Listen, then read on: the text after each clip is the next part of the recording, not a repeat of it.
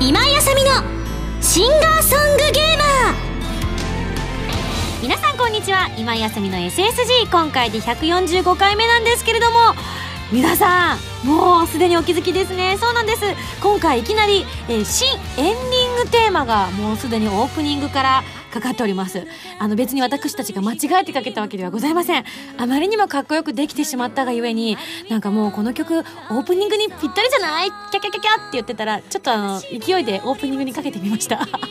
実際はエンディングの曲ということなので今後はですねこの曲が私たちの SSG のエンディングテーマとしてということはトークの内容もちょっと考えなきゃですよね。いつも結構、まあ一緒とか今回で3代目なので1代目がリグレットで2代目が一緒でまあどっちも違った曲調ではあったんですけどあの1代目のリグレットの時には結構優しい雰囲気で意識してたんですけど、まあ、一緒の時はあんまり意識してなかったですね。なぜかというとあのこうやって撮ってる時は実は私今音楽が聴けてないんです。なんでみんな失笑するの？そうなんです。なのでちょっとねひょっとしたらこのねかっこいいね009カッコ借りとねちょっと雰囲気が合ってないかもしれないけどどう？ギターソロを弾いたカズー。カズです。カズーイエーイ。久しぶり。明けおめことよろ。あそうだカズーにちょっとねあの、はい。伝えなきゃいけないことがある。あ、なんですか？あのライブツアー回ってる時とかに、えあのカズー宛てのファンレターと、はい。あのカレーをたくさんもらったよ。本当ですか？そう。やったカレー。完全に私あれですよ。カズーに渡すためにあの今日持ってきてますかあ、ら本当ですか？はい。あの紙紙袋ちっちゃい紙袋可愛いなんかねこう、はい。はい付箋みたいなやつがピッてくくりつけてあって、それにあの「カズーさんへ」って書いてあっておっと思って危うく開けるとこだったみたいな。あーか「カズー様カズー様」って書いてあってカレー大好きですからね。ねえ本当にあの本当大量にカレーが届いてるので本当ですか？今日はあのうまく喋れなかったらカズーにあげずにちょっとあの他のメンバーにあげちゃおうか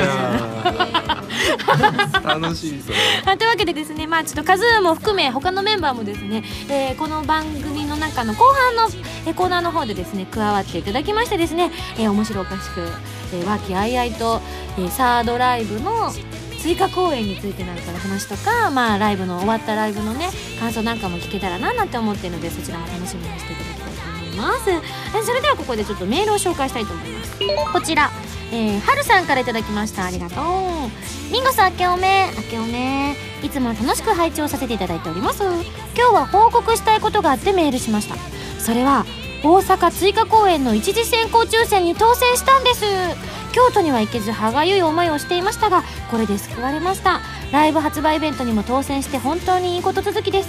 今年はいい年になりそうな予感がします。では今年はミンゴスにとってとてもいい年であることになっておりますといただきました。ありがとうございます。そうなんだ。もう一時終わってるんですね。ドッキドキです。えー、だってもう怖くてなんだろう。何枚余ってますかって聞くのが怖くて。どうなんだろう。なんあそっか。そうですよね。ドキドキしえそうですよね。余ってなきゃ逆に困りますよねすいません。でもなんかそういうの怖くて私いつも聞けなくてあの当日いつもびっくりするんですどうなんだろう。人が5人ぐらいしかいなかったらどうしようって。今今でも結構夢に見たりとかするんでギュブギュブしてる。前日とかにも本当にあのもう5人ってことはなかったですけど本当にあのこの間の、えー、と横浜の前の晩とか前の前の晩ぐらいに見た夢があの多分2 3 0人ぐらいしかお客さんがいなくてあのステージに立ったらプラス A メンバーの方が多いっていう。増えていや増えてるんですよ。プラス A メンバーが。なんか知らないけどあの友達連れてきたとかあと家族連れてきたとかですごいステージ上が100人ぐらい人がいて。そうなんですよ。でお客さん2 3 0人ぐらいしかいなくてうわーって思って。どうしようって思ったらもうなんかでもとりあえずみんなも上がるかとかよくわかんないことを言いながらお客さんも全員ステージに上げるっていう夢を見たので。ちょっとねそういうなんか恐怖みたいなのもあったりするのでぜひですねまあ1時にはねあの先行いや抽選ということなのでね当たった方当たってない方いるのかどうかちょっとわからないんですけれどもぜひまだの方、えー2時そして一般などもあるかと思いますのでそちらでですねゲットしていただきたいと思います。よろしくお願いいたします。続きましてこちらのメールです。キャピタルホースさんからいただきました。ありがとうございます。初めてですね、えー今井さんこんにちは。こんにちは。福岡でのアルバム発売イベント参加しました。あああの人だ。今井さんの運動みんなしてる？という質問にバスケをやっている？と答えたものです。あれだ。私から見て、えっとね、右側の前から23列目ぐらいに座ってた彼ですね。ありがとうございます、えー近くにいた人にこう待ってる間とかに話しかけてみると気さくに返してくれたりとかして今井さんが登場した後もこんな和気あいあいとしたイベントなのかとすごくリラックスして楽しめました。が実は会場に着くまでにかなり焦っていたんです。というのも電車の乗り換えで乗り場を間違えてしまい乗り遅れてしまったんです。約30分後の次の電車も乗り場を間違えてしまいギリギリの電車には乗れてほっとしていたその矢先途中で緊急停車。あ間に合わないかもしれないと心臓バクバク状態だったのですが運よく1分後ぐらいに発車したのでギリギリ5分前ぐらいに到着できました。時間に余裕を持っていて本当に良かったと思いました。福岡でのライブのチケットも取れたので次はさらに時間に余裕を持って臨もうと思います。ます。11日のライブ楽しみにしていますね。それではといただきました。ありがとうございます。そうなんです。今回あのあいつもあの質問コーナーってやってるんですけど大抵あの何をこう発売記念イベントでするかって基本決めてないんですよね私。この間唯一決めたのが DVD あの5月のライブの DVD 発売記念イベントでどの曲を歌うかをあのみんなで抽選で決めるっていうのを決めました。それぐらいです。それ以外はもう本当に1時間何も決めずにとりあえずステージで歌うみたいな。とりあえずアロマ・オブ・ハピネスを歌いながら後ろのドアから出て行ってディナーショーみたく歌いながら客席の間を縫って歩くっていうのだけ決めてあの一番すごく印象的だったのが今回あの学校専門学校で、えーイベントをやらせていただいたんですけれどもその専門学校の有志の方の生徒さんたちが集まってくださって照明とか音響とかをやってくださったんですけど来年あのこちらの東京に出てきて働くっていう若者もいたりとかしてかなり本格的にやってくださったんですよね。でその時にあの先生がこう私が言ったこととかを生徒さんたちに伝えてくださるんですけどあの基本何も決めてないんで適当にやりますとかえ多分曲順はこれでいくとは思いますみたいなアバウトなことを言った時に先生が一瞬こうピタッて止まった後にみんな臨機応変に行こうって言ったのがすごく印象的でしたね。まあきっとその学生さんたちはあの現場に出た時にねスタートがこれということもあればきっと怖いものは何もないんじゃないかと親心的な感じでねニヤニヤしながらちょっと見守ってましたけれどもはいそんな感じで本当にいろんな方にご協力していただきましてありがとうございました。なかなかね結構あの歌えるイベントスペースって少ないんですよね。だから今回福岡で歌うことができたのでね皆さんのご協力あってということなので本当にありがとうございました。なその時にもなんかこう何も決めずにやってるっていうのを結構いつも驚かれるんですけど、まあ、プラス A のメンバーは慣れたもんだとは思うんですよね、まあ、私もそうなんですけどプロデューサーの浜田さんが割とね直前まで何も決めない方ですもんね。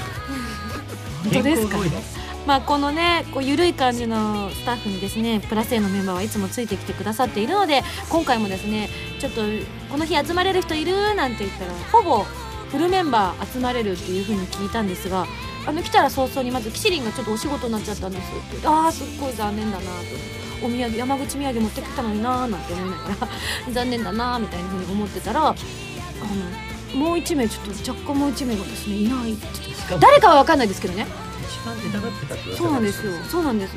おかしいなと。一体誰がいないのか、まあ、ファミセンのコーナーの後のミュージックバズルのコーナーで皆さん確かめてえもう映像で言っちゃった。あらまあ。はいというわけでですね玄ちゃんがいないということですね。玄ちゃんファンの皆さんどうもすいませんでした。風邪ということなので許してやってください。きっとねライブのために、えーあのきっと今風邪ひいといて本番元気になろうっていう心づもりなんでしょうね。なのでもうこの後玄ちゃんの話題はしなくて大丈夫です。だってさ一番出たがってたじそうゃなんんですよね。いつもなんかこう SSG の話をするとスティックをいつもパッて握っていつでも行きますよみたいなポーズを取ってくれてたんですけどね。おかしいですね。みんなにも出たいって言ってたでしうん。一番言ってた。よ言ってましたよね。一番言ってただからなんか大事な時に玄ちゃんはいないですよね。焼肉とか。そうそうそう。ねえ焼肉みんなで食べに行こうぜジョジョへ行こうぜジョジョリアンってやってた時に僕この後ライブダンス 嘘でしょ玄ちゃんみたいな。えー、みたいな。えどうする？他の日にします？って言ったら玄ちゃんがちょっと悲しい顔でこっちをちらっと見たけどしょうがないよしょうがないよまた別の日にしてあげればいいじゃんみたいな時になってかわいそうだったんでちょっとあの自販機のどん兵衛を買ってねふっと渡してあげたのが恨みつらみになって、えー パンフレットに書かれるっていうね。あーげんちゃん聞いてる？みんなね楽しそうだよ。はいというわけでですねまああのファミセンのコーナーは私一人でお届けしておりますのではい皆さんそちらの方もぜひ聞いていただきたいと思いますがこの後みんな心の準備は大丈夫ですか？大丈夫です。みやみは軽い。ねめ以外誰も大丈夫って言わない。そうだね。ちょっと不安がちょっと募ってまいりましたけれども。一番おしゃべりのファイヤーさんのこと黙りこくってる。ねほっといてくださえきっと今だ多分ねあのエネルギーを貯めてるんですよ。じわぐわぐわぐわぐわとさすがファイヤーさんですね。ありがとうございます。はいというわけで皆さんたくさんのメールありがとうございました。それでは次のコーナー行く前に CM です。どうぞ静と動響き合う2つの個性。 Artery Vein。こんにちはベインです。 Artery Vein の待望のサードシングル PSP 用ゲームソフト「コープスパーティー ブック・オブ・シャドウズ」エンディングテーマ「パンドラの夜」が好評発売中。カップリングには儚くも力強いバラード。ただ一つの物語を収録。私たちの紡ぎ出す鼓動に酔いしれてくださいね。今井あさみセカンドアルバム「アロマ・オブ・ハピネス」が好評発売中です。シングル未発売曲3曲アルバム用新曲3曲を含む全13曲を収録しています。タイトルチューン「アロマ・オブ・ハピネス」は一日の始まりをイメージした元気になれるハッピーな曲です。ブルーレイディスク付き初回生産限定版 DVD 付き版には子供の笑顔がまぶしいミュージックビデオも収録してますよ。一生懸命作り上げた素敵な楽曲の詰まった一枚に仕上がっているので皆さんぜひ聴いてみてくださいね。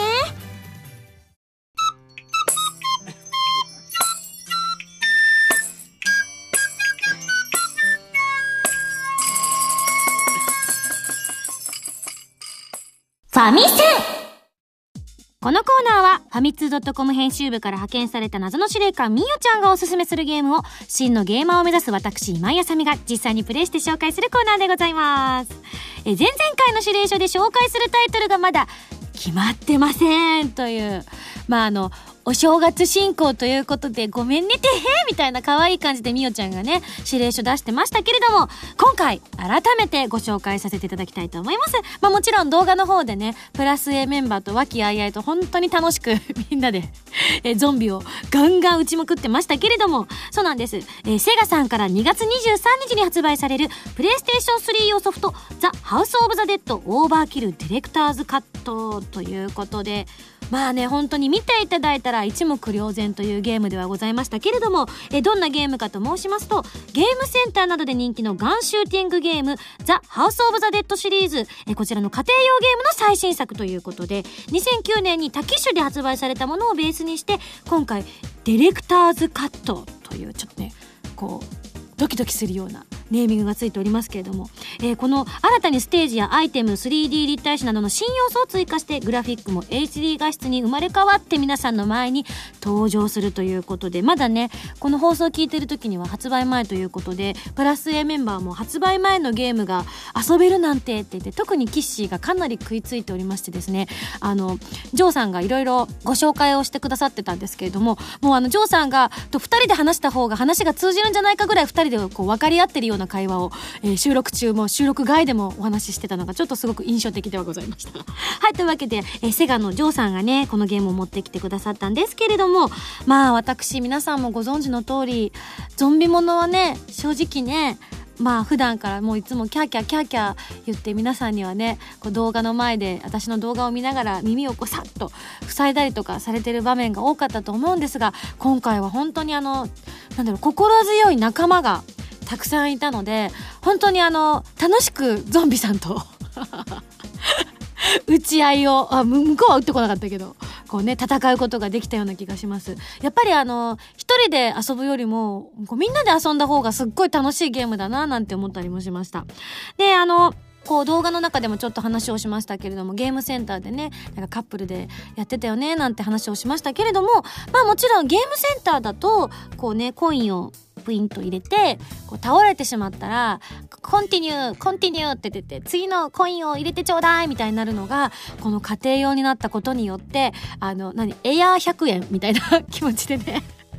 遊べるっていうのは本当に魅力的だななんて思ったりしました。今回私たちは割と簡単なモードで遊ばせてもらっている上にジョーさんのね本当に粋な計らいであのお金は山ほど持ってるわ。後半でしか手に入らない武器はすでに持ってるわみたいな感じでですねかなりあのなんだろう裕福な遊び方をしてしまったわけなんですけれども実際はね皆さんが2月23日以降にこのゲームを手に入れた時には最初はきっとねまだあの銃の種類も少ないと思うのでぜひこう進めていくうちにたくさんねお金を貯めてこうアイテムを増やしていっていただきたいななんて思ったりもするんですけれどもあとねちょっとすごくね一個ね気になった、えー、これみおちゃんからのねあのこの資料の中にあったんですけどえっ、とあの以前のねあのタキッシュで発売された時にから採用されたものだったらしいんですけど、えー銃を向けた方向に視点が動くようになってて視点を動かしたら目の前にゾンビがみたいなことも起こりえますって書いてあるんですよ。これ私今日やってる時全然気づかなくてあ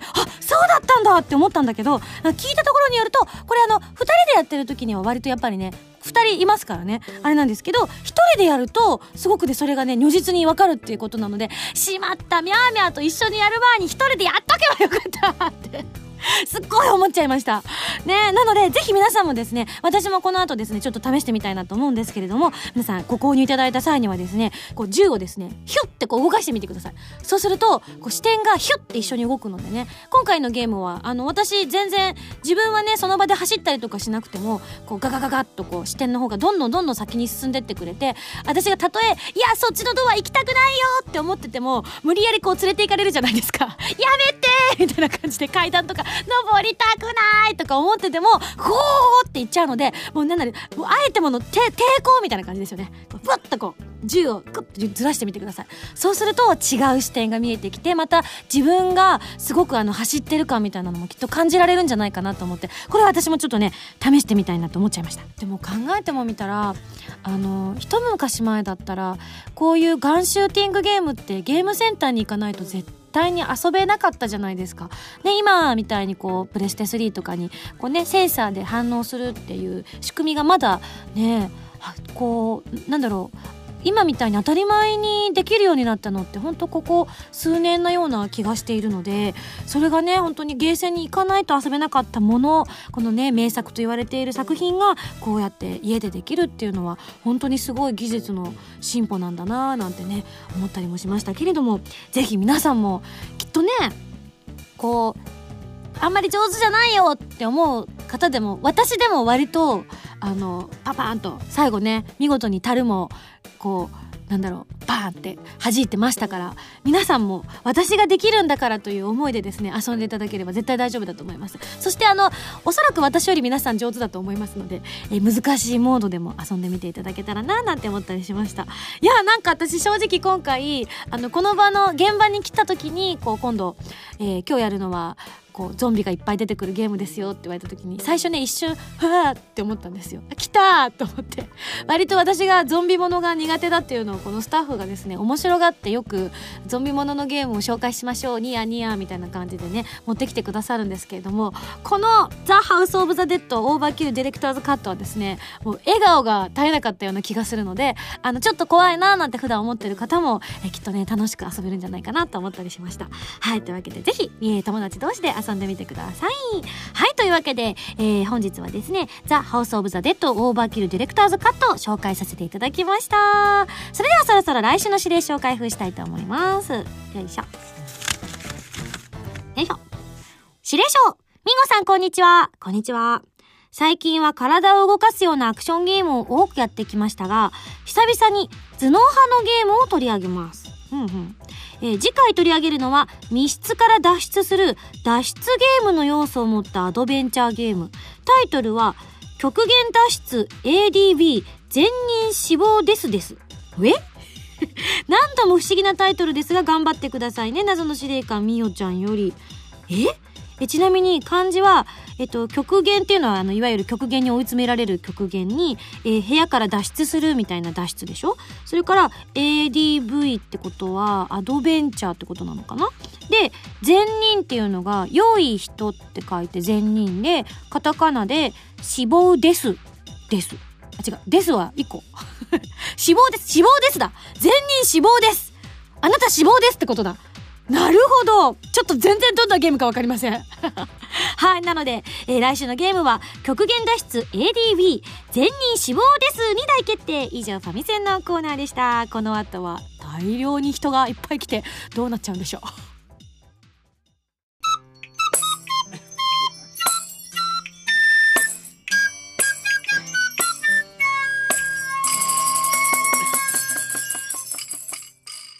ミュージックパズル。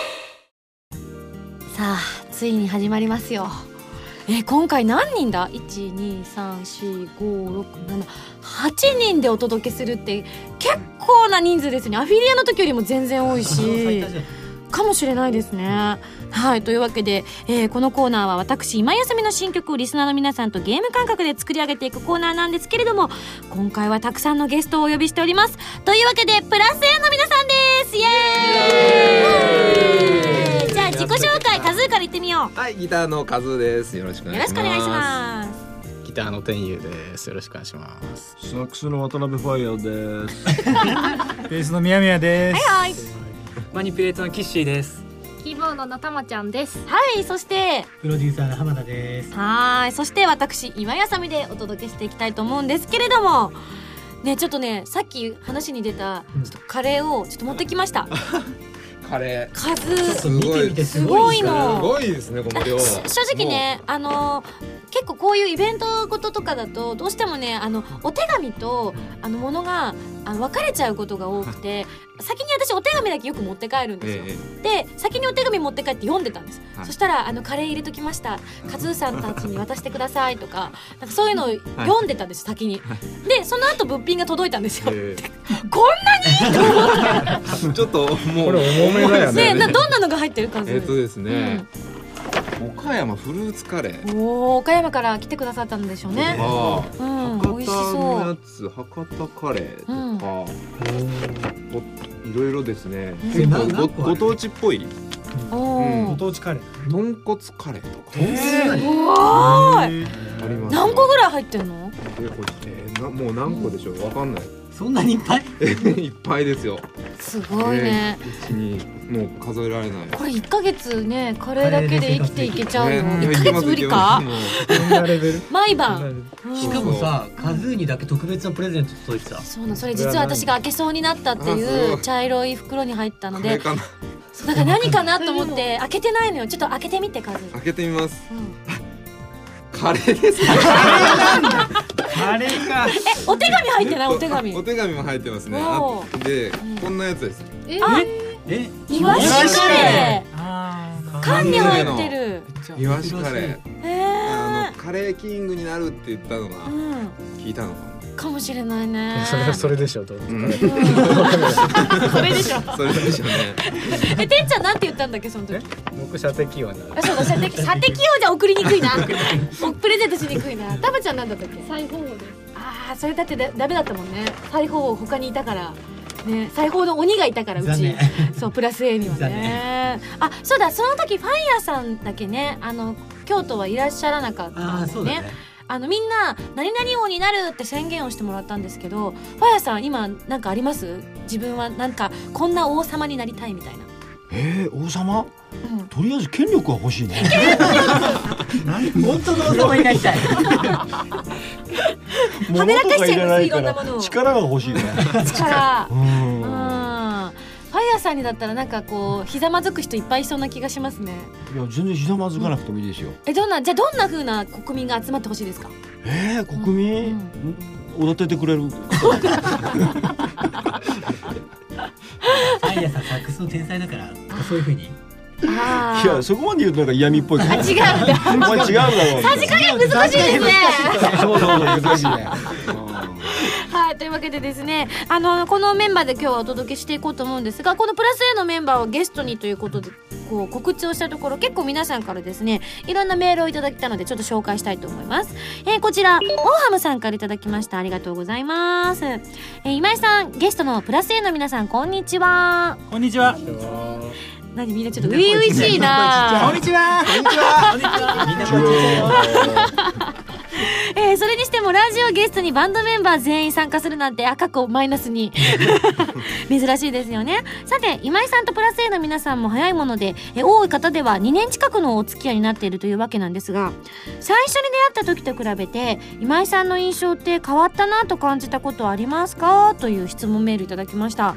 ある方どうぞどうぞ。皆さん好きなだけ喋っちゃってください。まあ私は最初からね変わらず可愛らしくてあすいません。ごめんなさい。あ今言おうと思ったんですけどね。自分でやっちゃったんでもう言えないです。まあ、てんちゃんに言ってほしかったな。なんかてんちゃんが正直そう、てんちゃん他のメンバーが言うとまたまた上手なこと言ってても、てんちゃんに言われたらちょっとなんかあなんか私可愛いかもってなんか思える気がするのはなんだろうこの感じ。あ他のメンバーツッコミ入れた方がいい よまあギャグも置いといて、はい。どうですかね。最初の印象からもう本当2年になる人もいますけれども変わってますかね？キッシーが一番長いのかな？僕も3年くらい前ですか、そうだよね。まだプラス A が結成される前に。もうスタジオでアシスタントしてた時に、先輩が今井さんの曲 TD してて、うんで急にお昼過ぎにいらっしゃった女性がいて、うん誰だこの人はと思って普通声優さんって TD に来ないじゃないですか、あーチェックあそうですね確かに。YPB の方なのかなと思いつつ、うんうん。僕 TD の時後ろで見たりしてたんで、うんうん。横に座ってらっしゃったんですけどうん。普通に誰だろうと思いながらずっと。あごめんなさい。私が名乗ってなかった。いやいやいや作業中だったんで音出しててあそっかそっか。あんまり。どんなどうどうですか？それから変わってます？いやもうそこから180度変わってますよ、ね。その時は、うん。もう。そっかおとなしくしてた。ちょっと疲れてらっしゃる感じでしたね。それ今も変わらないね 多分普段がおしゃべりだから黙ると疲れてると思われちゃうのかしらね。かもしれないね。みやみやはどうですか？私の印象って変わってます？いや全然変わってないんだよね。最初本当？ううん。んなんか最初から、うん。あのよく喋ってましたね。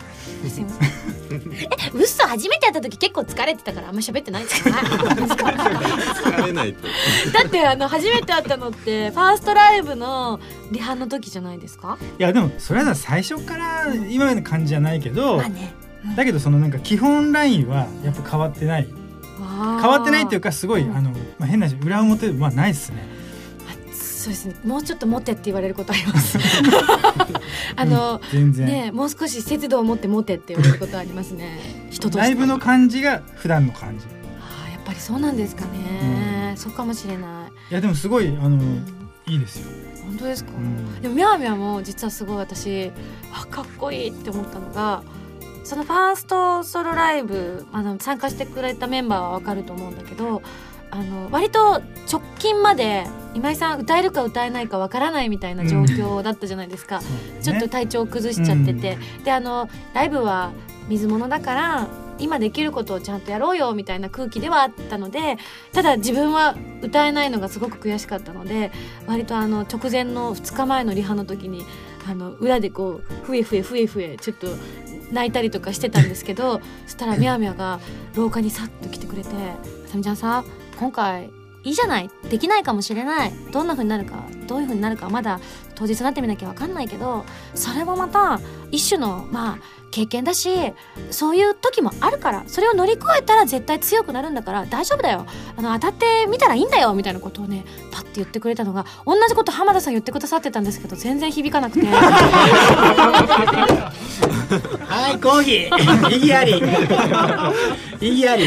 そのパターンさ、すごいよくあるんだけど。そうなんですよね。でもすごい感動して私。ちょっとちょっと。さかっこいいちょっと思って。ねえねえねこのあバンドリーダーにはだったら私ついていけるっり意義ありて意義ありはいなんでしょう。そのパターンすごくよくあるんだけど俺が言っても信じなくて誰かに同じこと言われてあそうだったんだって納得されるっていう。んなかね多分なんですけれどもあの浜田さん軽いんですよね。言い方が。同じこと言う。重くなりすぎないようにあまり興奮しないで浜田さんね割と同じこと言ってくださったんですけどなんかやっぱあれかな？こう 人の人の人徳の差かな？嘘です嘘です 多分付き合いもね長くなっちゃったっていうのはありますよね。はい。でも本当感動しました。ありがとうございますみよみよはい。じゃあちょっと、うん、他のメールも紹介していきたいと思います。スーペルさんからいただきました。ありがとうございます。えー、ミンゴスプラス A の皆さんこんにちは。こんにちは。こんにちは。えー、東京公演も終わろうとしていてミンゴスプラス A のメンバーとの時間が終わろうとしていたその時まさかの追加公演の発表そしてその中に大阪の名前が出た時地元だった私は思わずありがとうと叫んでしまいました。ということでね本当にあの嬉しがってくださっているんですけれども、えー、プラス A の編成ということに関してちょっと書いてあるんですけれどもサックスとバイオリンが入ってあるプラス A という編成は少し変則的だなと思うんですけれども実際このメンバーで組んでみた時皆さんどんな感想を持たれたんですか？という質問メールをいただきました。じゃあてんちゃん。僕？でもそんな変則だとは僕思いませんでしたけあ正直私も他をあんまり知らないのでわかんないんです。どうなんでしょうね。まあ一般的なのは、ドラムギターギターベースキーボード。うん。をベースに、うん。まあ、サックスだけとか、うんバイオリンだけっていうのはよくある、あそうなんだ。うん、だからそういう意味では確かに変則かもしれない、両方いるっていうのは。あそうなんですか？結構ねミンゴスの曲はねバイオリン入ってる曲が多いのよあ確かに。私も大好きですから。うん。うんそうだからその、うん。そソロでなんかこう聴かせる単体のバイオリンがあるから、うんうん。まあバイオリン入れた方がいいよかろうと。まああの今回ねうんあのみやみやは新楽器なんかも導入したじゃないですかしましたね。ね、そうそう質問メール来てました。えっ、本当ですか？とキライさんから来てるんですけれども、テルミンゴスにベースの根っこをかざしていたミャーミャーに質問です。はいはい。あの弾き方は練習していたんですか？それともテンションが上がりすぎてやってしまった行動なんですか？あ後者ですね。僕ね練習しないんであんまり。え？え？ここは。え？ここは。え？いいのかな。練習がね、えリハの休み時間ずっとですよ。あれ練習してたじゃないですあ、か。してました。家ではしないってことね。家ではしないってこ家で宿題を持ち帰らないそう宿題持ち帰らない。なるほどね。でリハの間中ずーっとしてたよやってまね。した。ポワンポワンポワンポワンポワン。結構ね真面目なんだよね。ご飯すぐ一番に食べ終えて、うんそうそう降りてきささささってね行ってちょっと俺ててテレビやってくるわ。テレビ。っ て練習してるじゃないですか。かっこつけたい年頃だったかな。バラしちゃった。いけないね私たち。ねえ。でもベースの練習は？ベース練習はね、ううん。ん。あんまやんないねこれは本当に。まあでもできちゃうもんね。みやみやはね。えちなみにベースっていつぐらいからやってるんですか？ベースはね、でも高校三年ぐらいです。割と遅くなそいうですか？遅いの。すごい遅いの。ううんええ高校3年生からでもこんな上手になれちゃうものなの？まあ、努力と才すげえ、能そうまあ主に努力だろうね。うん高三から始めて、うん。もう二十歳ぐらいで普通に仕事してたから。ええー、2年ってこと？じゃん2年か3年ってことで、うん。もうプロの現場にってことですか、まあでもまあししょぼいけどね。しょぼい。いやいやいや。いやいやだって俺が知り合ったその二十歳の頃うん、にもうバリバリやってたからね。すごい。いやいやまあししょぼいししょぼいよ。全然しょぼくない隠すな。あ才能隠しちゃうな。えでも18の前は他の楽器やってたってこともなく？えっ、と一応ギターはなんとなくやってたんだけど、うんうん。だけどあのそういうこうエレキとかじゃなくて、うん。そうフォークギターをこうかき鳴らすようなへ青春時代。そう。そうか。じゃあひょっとしたらまだ楽器やってみたいけどちょっとねもう遅いかなって思ってる人もひょ、まあ、ミャーミャーほどってのはねもうよっぽどの才能と努力だとは思うんだけれどちょっと弾くぐらいだったら遅くないのかもしれないよね。ファイヤーさんなんかはサックスって初めて触られたのはいくつぐらいの時なんもうですか？17ぐらいですよじゃあやっぱり。へ高校2年ぐらいの。え管楽器はそれまでは全然何にも。音楽のの字も。きっかけってなんかサックス始めるって割と敷居が高いイメージがあるんですけどどういうきっかけなんですか、最初はうん。ロックばっか聴いてて、ん。その中にほらピンク・フロイドとかうん。あのキング・クリムゾンとかにサックスが入っててそれでなんかあサックスいいなと思ってて決定的にしたのがやっぱりあの渡辺貞夫さんうん。の音を聞いて、あ俺もこんなんなりたい同じ渡辺だしみたいな。それからですね頑張りましたね。あそうなんだ。いや私も今から何かやったら遅くないのかしら。ごめんなさい無理だな。いや遅くないと思う本当ですか？始めるっていうのはその、うんなんかほらプロを目指しちゃうと。確かに。やっぱり。ただプラス A のメンバーってもう本当にプロの方の集団だからここに今から切り込んでいくってなると同じ土俵では戦えないじゃない？たまちゃん 何なら私まだ残ってるかな？タンバリンタンバリンさんが。あ譲る譲る。あげる 俺のタンバリンあげるよ。多分リズム感大事です私リズム感ね致命的にないんですよね。大丈夫オグマイクで。見た目だけ。確かに。私だって小学校の時のトラウマがあのこうみんなで合奏みたいなのをねステージでやってる時にあの私もなんかこうタンバリンみたいなタンバリンとは違ったんだけど似たような楽器を手に持ってこうパタパタ叩いてた時にあのなんか友達に笑われてたんですよ最後までずっと。でもなんで笑われてたかわかんないんだけどあのモーションの割に叩き方が小さいって言われたんですよ。わかります？なんか。モーションはすっごいわって大きいんだけど実際に出てくる音が小さいって言ってどうも笑われてたらしくて私あれがすごいトラウマになってて実は。でも本当になんか思い出すとピュッてなるっていうね。あー忘れもしない「ジュピター」をその時演奏してましたね。東京公演でう。ん。一緒に連弾してましたよね。そうピアノは実は私幼稚園の時にエレクトーンを始めて小学校から中学3年生まで実はピアノはやってたんですけどあの母にですね二十歳過ぎてから言われた一言「あさみちゃんはピアノは向いてなかったよね」って。ガーみたいな「うすうす感づいてた」みたいな。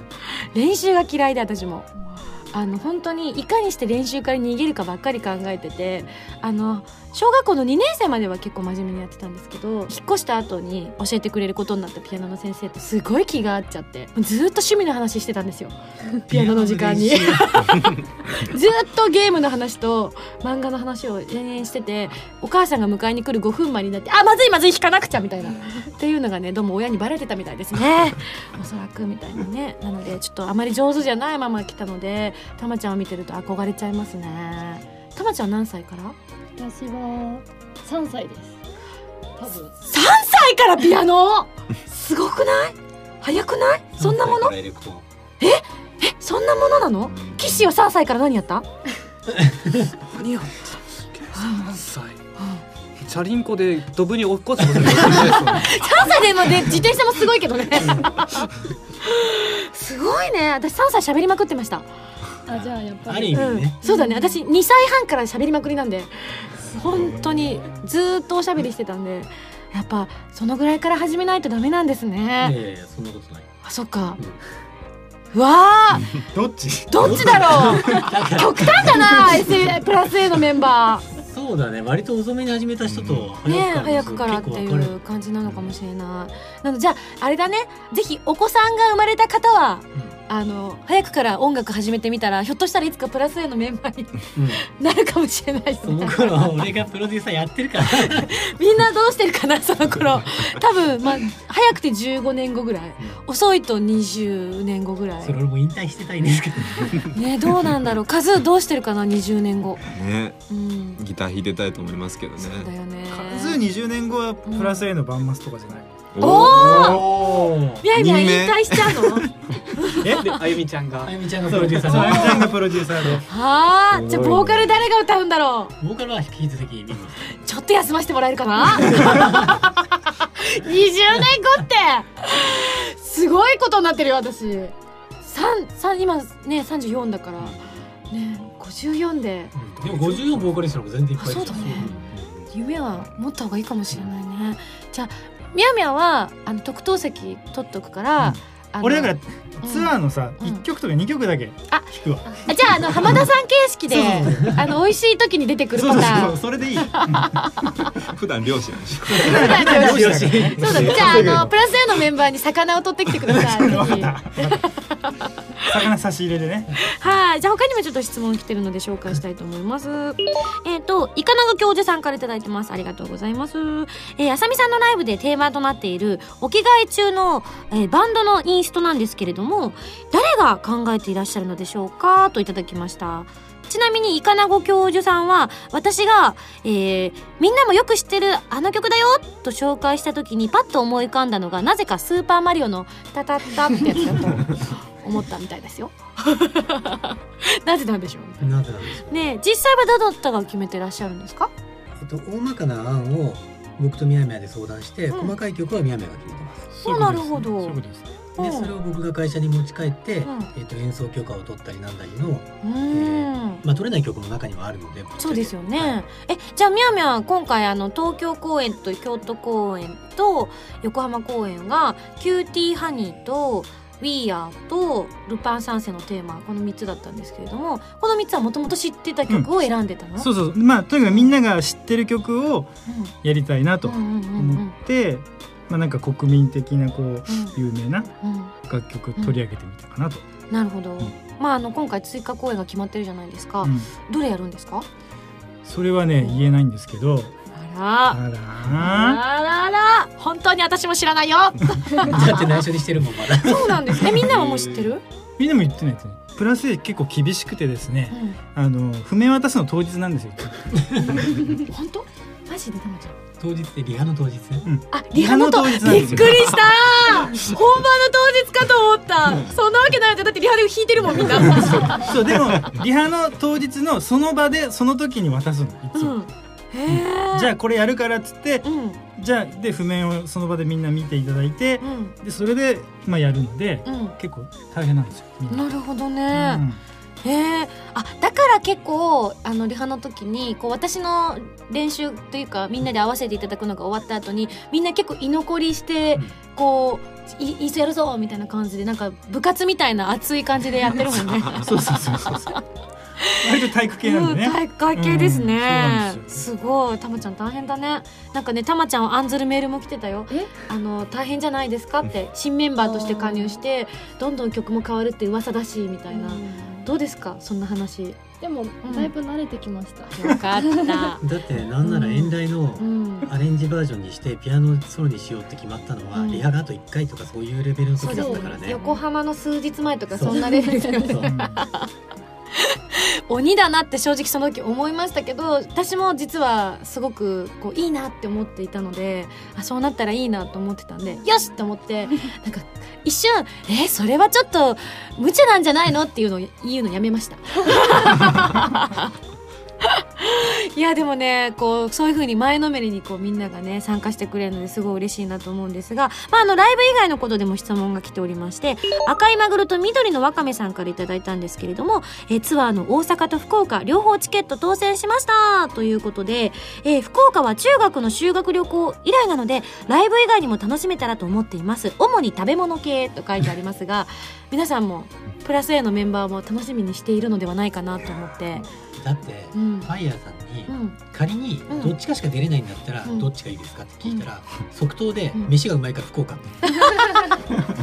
あじゃあ福岡で食べたいものがファイヤーさんはあるんだ。いや特にはないですけど。えでも特にもないってなるとあの立ち食いそばみたいな感じになっちゃうんですけど大丈夫ですか？今のうちに言っといた方が。ええみんなそんなの食べるの？みんなが食べるんだったら俺も立ち食いそばでいいですけど。ええはいまあでもあの定番のねあの豚骨ラーメンとかね、昔ほら仕事柄いっぱい行くでしょ、そうですよね。やっぱ東京生まれだから、豚骨ラーメンってなかったじゃないですかそうですね。お醤油系ばっかりですもんね東そうそうだから九州だから食べにもう朝昼晩ずっと豚骨食ってた時期がありましたね、へえやっぱりラーメン以外にもね今ね美味しいものたくさんありますけど、他のメンバーも何か食べたいものとかあったりとかします？たまちゃんとか食べたいものとか？前回行った時時間が全然なくて、ラーメンとか全然食べれなくて、やっぱ食べたい。ラーメン。あと、うん。うどんが食べたい。なんか、美味しいお店があるらしい。へえなんか福岡でうどんって割とあれだね。でも私もうどん大好きだからちょっと食べたいかもあ女子部うどん行きます？行きまじゃあ男子部ラーメン行こう男子部ラーメン九州の。うどんって柔らかくて 柔らかくて今ぐらいだったら四国とかさああの辺がうまいよ。まあ、確かに私も初めて聞きましたね、福岡に行きますって言ってうどん食べたいっていう人初めて聞きました明太子とか、あとだなんだろう。何が？もつ？もつあもつ鍋も聞きますよね、まあでもみんなで食べるとねまた美味しいですからね。でもあれなんですよねきっと。あの必ずこうライブが終わった後のまずは反省会があってなかなか美味しいもの食べられないんですよね。当然です。プロデューサー厳しいから。当然ねです。あの本当に。厳しいんで。そうなんですよね。なんかみんな急にあのご飯ごちそう前にして食べるぞって思ったら はいみんな反省会するからみたいな。来たみたいな。キューンみたいな感じになって。はい。今回もきっとそれがあると思いますので、えー皆さんもですね何を喋るかも事前に考えておくといいかもしれないね ひどい反省じゃないそれ 反省じゃないはい、えーじゃあ他にもですね、高翔さんからいただきました。ありがとうございます。えー皆さんの自分のソロパート、いろんな曲であると思うんですけれども、ここは聴いてくれという思いのある曲かなんかがありましたら教えてほしいですと。きっとね、あの、いらっしゃった時に、あ、ここかってね、皆さんわかると思うので、挙手制でどうぞどうぞ。いやもうそれはファイヤーさんにちょっと言っていただいて僕ですか、うんえーあの僕の立場っていうのはミンゴスの作品ってサックス入ってないじゃないですか、もともと入ってる曲って少ないですよね。もともないと最初からないものに入れなきゃいけないからっていうんで、聞きどころとしては一番ソロの長さといしたら「夢のまほろば」なんですけども、はい僕としては「さよなら」ですかね。おーあ、さでもすごくわらかるかもの。うん。なんだろう感想、うん。うん、あの8小節んがやっぱり一番力が入ってしまうかな。うん私もなんかすごくあの普段こう生演奏じゃない時で弾く時はもちろんね CD と同じ音源で歌ったりとかしてるんですけどやっぱりそのサックスが入ってくることによってまた違う感情を引き込んでくれるみたいなイイメージがすごく強くてステージの中ですごく自分がこう世界に引き込まれていく感みたいなのをすごい感じるんですよねあそこ。そこがだからうん「さよなら」の楽曲がああいううん楽曲だから、うん。やっぱりその間はうんやっぱ力を入れたいなってなりますよね。うん。あー嬉しいですね。まあそこがだから、うん。ミンゴスが伝わってくれたら、ものすごく嬉しいですけど、はい、まあ、だだだね歌うかどうかは正直私まだわからないので。そうなんだ。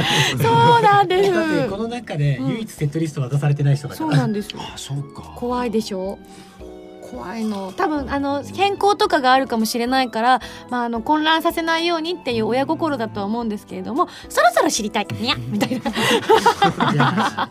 今週末ぐらいまでにはあげようかな。そうですね。私も CC に入れてくれてもいいんですよ。ダメ。内緒。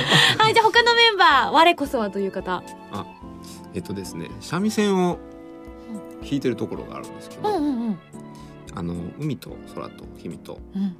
ギターなんですけど三味線の音が出る、そうなんだよね。あれずっと不思議だったの私。あれあれ数ぐらいねそうなんだよね、うんなんかあのカズーの動きを見てると そのフレーズを叩いてる感じなのにギターだよなってずっと思ってたんだけど どういうことなの？えっとですねギターシンセってやつで、うんうん。であの、まあ、ギターに、まあ、ピックアップっていうか音拾うとこを取り付けてそれで音源を鳴らしてるんですね、うん。三味線の音を鳴らしてるっていう、そういうシステム。なるほど。そうだったんだ。便利な世の中になったもんだね。ね。あのピストルあのうん。ね、あそっか。ファイヤー東さんを撃っ京公演で。たうんうん。ピストルもそれで。なるほどね。そういうことだったんだ。じゃあぜひ今度ねこの曲が演奏されるならばね。ぜひあのカズーのその三味線のパートにも注目していただきたいですね、じゃあ隣のてんちゃん行ってみましょう。僕もいっぱいソロ弾かせてもらってますからね、うんうん。どれかな強いてあげるならうん。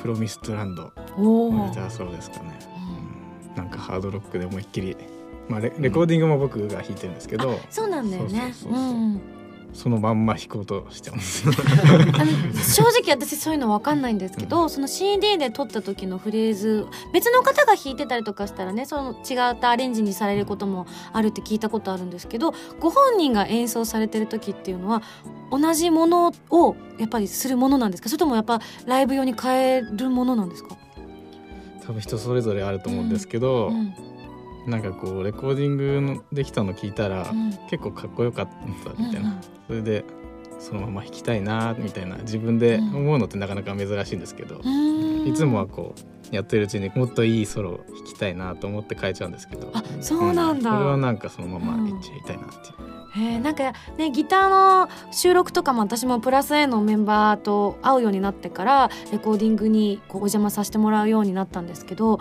私ああいう風に撮ってるって知らなくてなんかてっきり楽譜みたいなのがぴっちりあってこうそれを楽譜を見ながら弾いてらっしゃるのかなと思ったら私には全然わからない暗号が書かれた譜面をこう見ながら特にソロパートみたいなところはこう思うがままに弾いてらっしゃるいいフレーズが出た時に「あそれだ!」みたいな感じで撮ってらっしゃることがよく見かけるんですけどやっぱそういうことが多かったりするものなんですか？ソロは基本的にあの、うんクラシックの方にお願いするときはちゃんとびっちりスコア書いて渡すんですよ、うん。例えばバイオリンソロとか、うん。でもまあポップスの場合は基本的にコードとそのリズム帯がどういうリズムを取ってるかっていうのが分かるだけの、うん。まあミンゴスというところの暗号。暗号。暗号を渡して そこでその中で破綻しないようにへでえあとは大まかにあの指の手数を多めにしてくれとか、うん。激しめにしてとかあのロングトーンを多めに使ってとか、うん。そういうざっくりとした指示だけしてあとはもう感感性に任せるなるほど。えベースはどうなんですか、いやねベースもねうん、ほとんどあの、うん。ミュージシャン任せ、そうなんだ、うんでもねそれは逆を返せばうん。信用されてる証拠だと、なるほど、うん。他の現場でもそうってことですか？そういうことが多い。そうん、もう譜面といったらまあコードとそのなんかちょっとした暗号を書いてあるぐらいで、うん。あとはまあや適当にやっていい意味でかっこよくしてよっていう感じ。わあびっくり。じゃあその出来上がった音楽っていうのは本当にもう計算し尽くされて出来上がってるけれどもその一瞬一瞬が合わさレコーディングも合わさって出来上がってるってことなんですよそうねそうそう。すごいな。あ、はい。そんなこんなでですね。えーじゃあ次たまちゃん行きましょう。はい。たまちゃんのここの聞きどころ。え、ーとでもやっぱり遠来ですかね。ソロっていうのではないですけど、うんうん。あの大勢の人がいる空間で私のピアノしか鳴ってない瞬間があるっていうのが、うん。すごいワクワクします。ふわ 私のピアノを聴けみたいな。でピアノ立てちゃうみたいな。遠来で立てたら変台で立てたらびっくりしちゃう。いやでも本当たまちゃんとねあのアイコンタクト取ってる瞬間がね至高なんですよ。私もう本当に私服で。本当にニヤニヤしちゃうんですけど。二人だけのこうなんかね別世界が出来上がってるもんそうなんでですよいかにたまちゃんのとアイコンタクトが取れる位置に移動するかっていうね、の毎回のステージが違ったりとかしてるのでこうここに行きたいんで照明さんここにライトを当ててくださいみたいなことをねだって東京のセットは、あのステージセットはいかにあの演題の時にたまちゃんとミンゴスがアイコンタクト取りやすいかをベースに考えられる、ありがたいですね。ありがとうございます。ありがとうございます。まあ、あの、熱烈女子歓迎なんで、うち。女子熱烈歓迎の今回スローガンにお届けしてるんで。はい、ありがとうございます。じゃあ、岸。でも基本的にもう再生なんで、うん。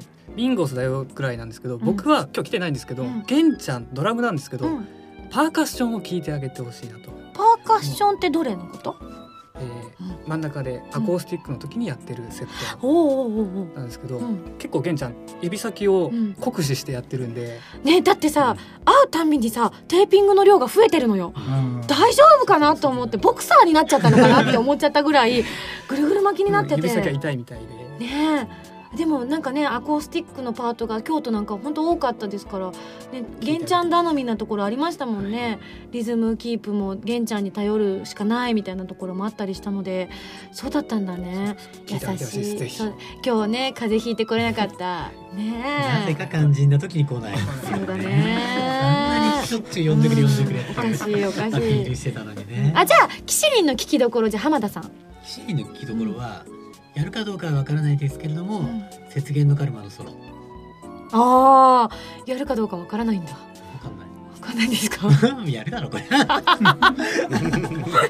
そうですね。アルバム新曲はやるだろ。そうですね。それ入ってなかったら逆に驚きますよね。驚くよね、うん。それ作った俺が驚くよ。ね。あ、あれはどうなんだろうね。あの SSG の新エンディングどうなんだろどうなんだろうね、う。うん。えみんなどうなんだろまあでう。チラもチラチラチラ。うん作ったばっかだけど、うんこのメンバーなら別にね前日に楽譜渡せばなんとかなると思うから あーじゃあ前日に渡してみますか。ね試しに。試しにねね。まあ実際どうなるかあのね発表タイミングとかもいろいろね大人の事情とかあると思うのでですねねちょっと聞けるかどうかわからないんですけれどもいつかきっとどこかで生演奏で聞けるかと思いますのではいじゃあ最後みやみや僕もねだからベースソロっていうのはその曲に結構ないんですけど割となんかこうちょっと作らせてもらって、あの入れてる箇所があって、まあ、それは例えばあのシャングリラの感想部分で、ミンゴスが踊ってるところで、ミンゴス踊ってる？うん、いつ？ま、真ん中らへん。真ん中辺真ん中らへん。二番終わりの後の？二番終わりの後踊ってる？踊ってる踊ってる。何してる私？どんな風にしてる？そうそうこんなになちょっと待ってそれじゃただの私がなんかタコ踊りみたいじゃないさそんな風に見えていたの？じゃあもう二度と私あそこ動かないもん。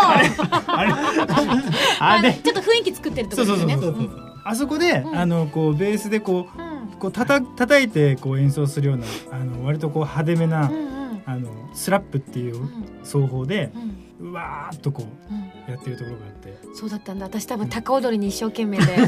踊っててもね。そう私いつもあそこ確かに踊らせていただいている。後ろ向いたり前向いたりしてるかもしれない。そうそうそっか。じゃあ次私もみやみやのもしもしシャングリラが歌えるならば。ちょっと見てね。シャングリラ 入ってたらね。入ってたら、シャングリラわかんないですよね。シャングリラはわかんない。だって東京公演歌ってないですからね。うん。ね。こう本当どれが来るかわからないので、ぜひ皆さんもどれが来るのかなと思いながら楽しみにしていただきたいなえまさかとは思うけど、大阪と福岡違うっていうことありえるんですか？ありえるんじゃないですか？マジで？えだって今までの俺のセットリストの作り方で全く同じなんてことがあると思う？逆に。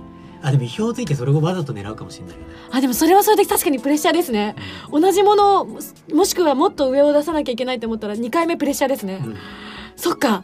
ああの違っていいです。はい、はいというわけでみんなのね聞きどころも聞けたということなのでぜひ、えーいらっしゃる方そしてまだチケットゲットしてない方、えー来ていただきたいなと思っておりますのでお願いいたします。はいというわけで、えーかなり長くお届けしましたけれどもミュージックパズルのコーナーでした。は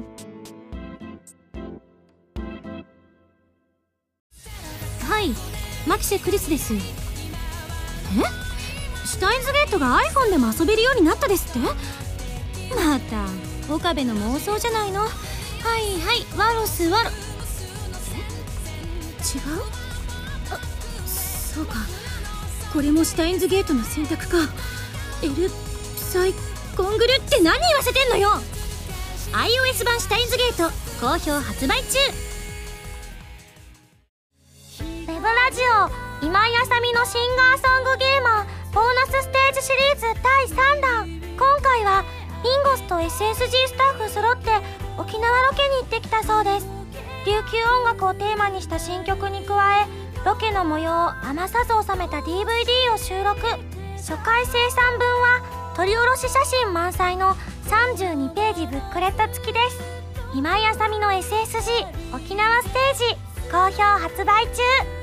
はいさい沖縄。